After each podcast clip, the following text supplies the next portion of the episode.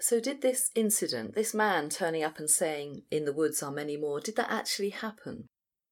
A man did turn up, Mm. and certainly he had orchids for sale, Mm. orchids that he'd gathered. I hadn't commissioned them. That was my association of thoughts.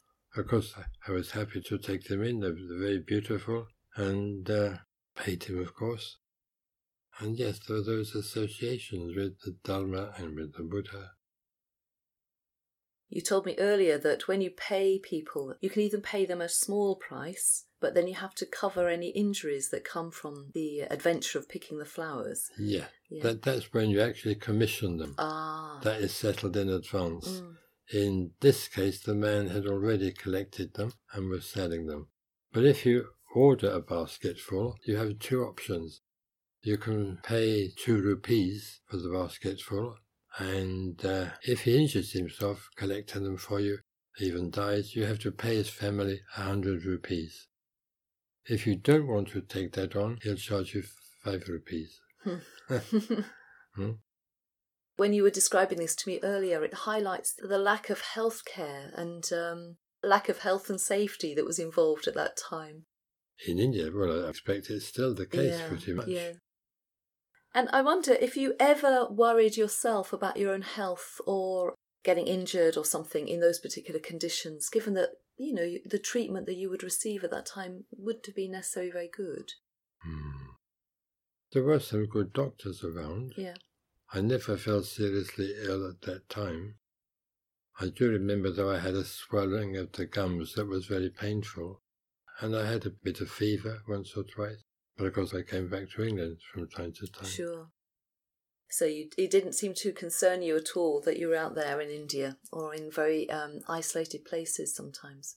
Well, there was a hospital in Kalimpong run by missionaries. It was a very small hospital indeed. It was hardly even a cottage hospital. And of course, the Nepalese doctor there was a, quite a friend of mine. So you're uh, leading your life, musing on living wherever you are in Kalimpong, and this man comes in and interrupts you, and that sparks off a reflection about the Dharma in a way, doesn't it? Yeah. And the Buddha. and the Buddha. Yeah. Yes, yeah.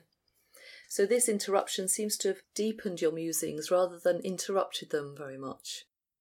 This is not easy to say. When I was actually writing the poem, that's when the real interruption took place. Ah, Hmm?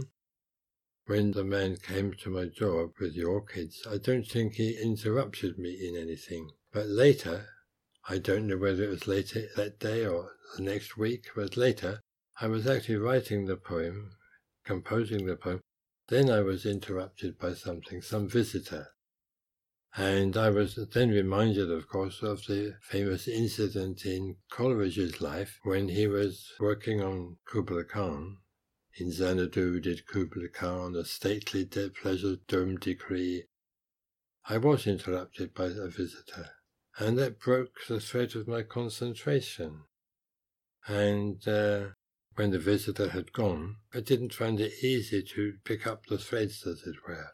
And Coleridge had some explanation of uh, how he'd been interrupted. He says he was interrupted by a person from Porlock.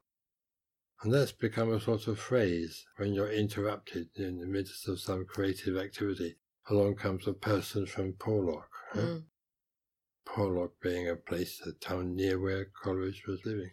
Of course, uh, scholars give all sorts of explanations about that, and some say that it was Coleridge's excuse that he hadn't been able to, in his own eyes, finish the poem. Because he was a taker of opium, and that put him into strange mental states sometimes. So I had that person from Porlock mm, experience. mm, Hmm? mm. But you have managed to finish the poem, I believe. I did finish the poem. Yeah. but uh, there was a sort of join in the middle which didn't I felt didn't quite work. I don't know whether that's evident or not, but that was my feeling.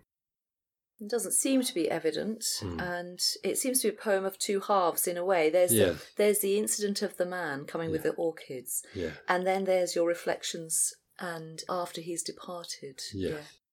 And the interruption by that person from Porlock.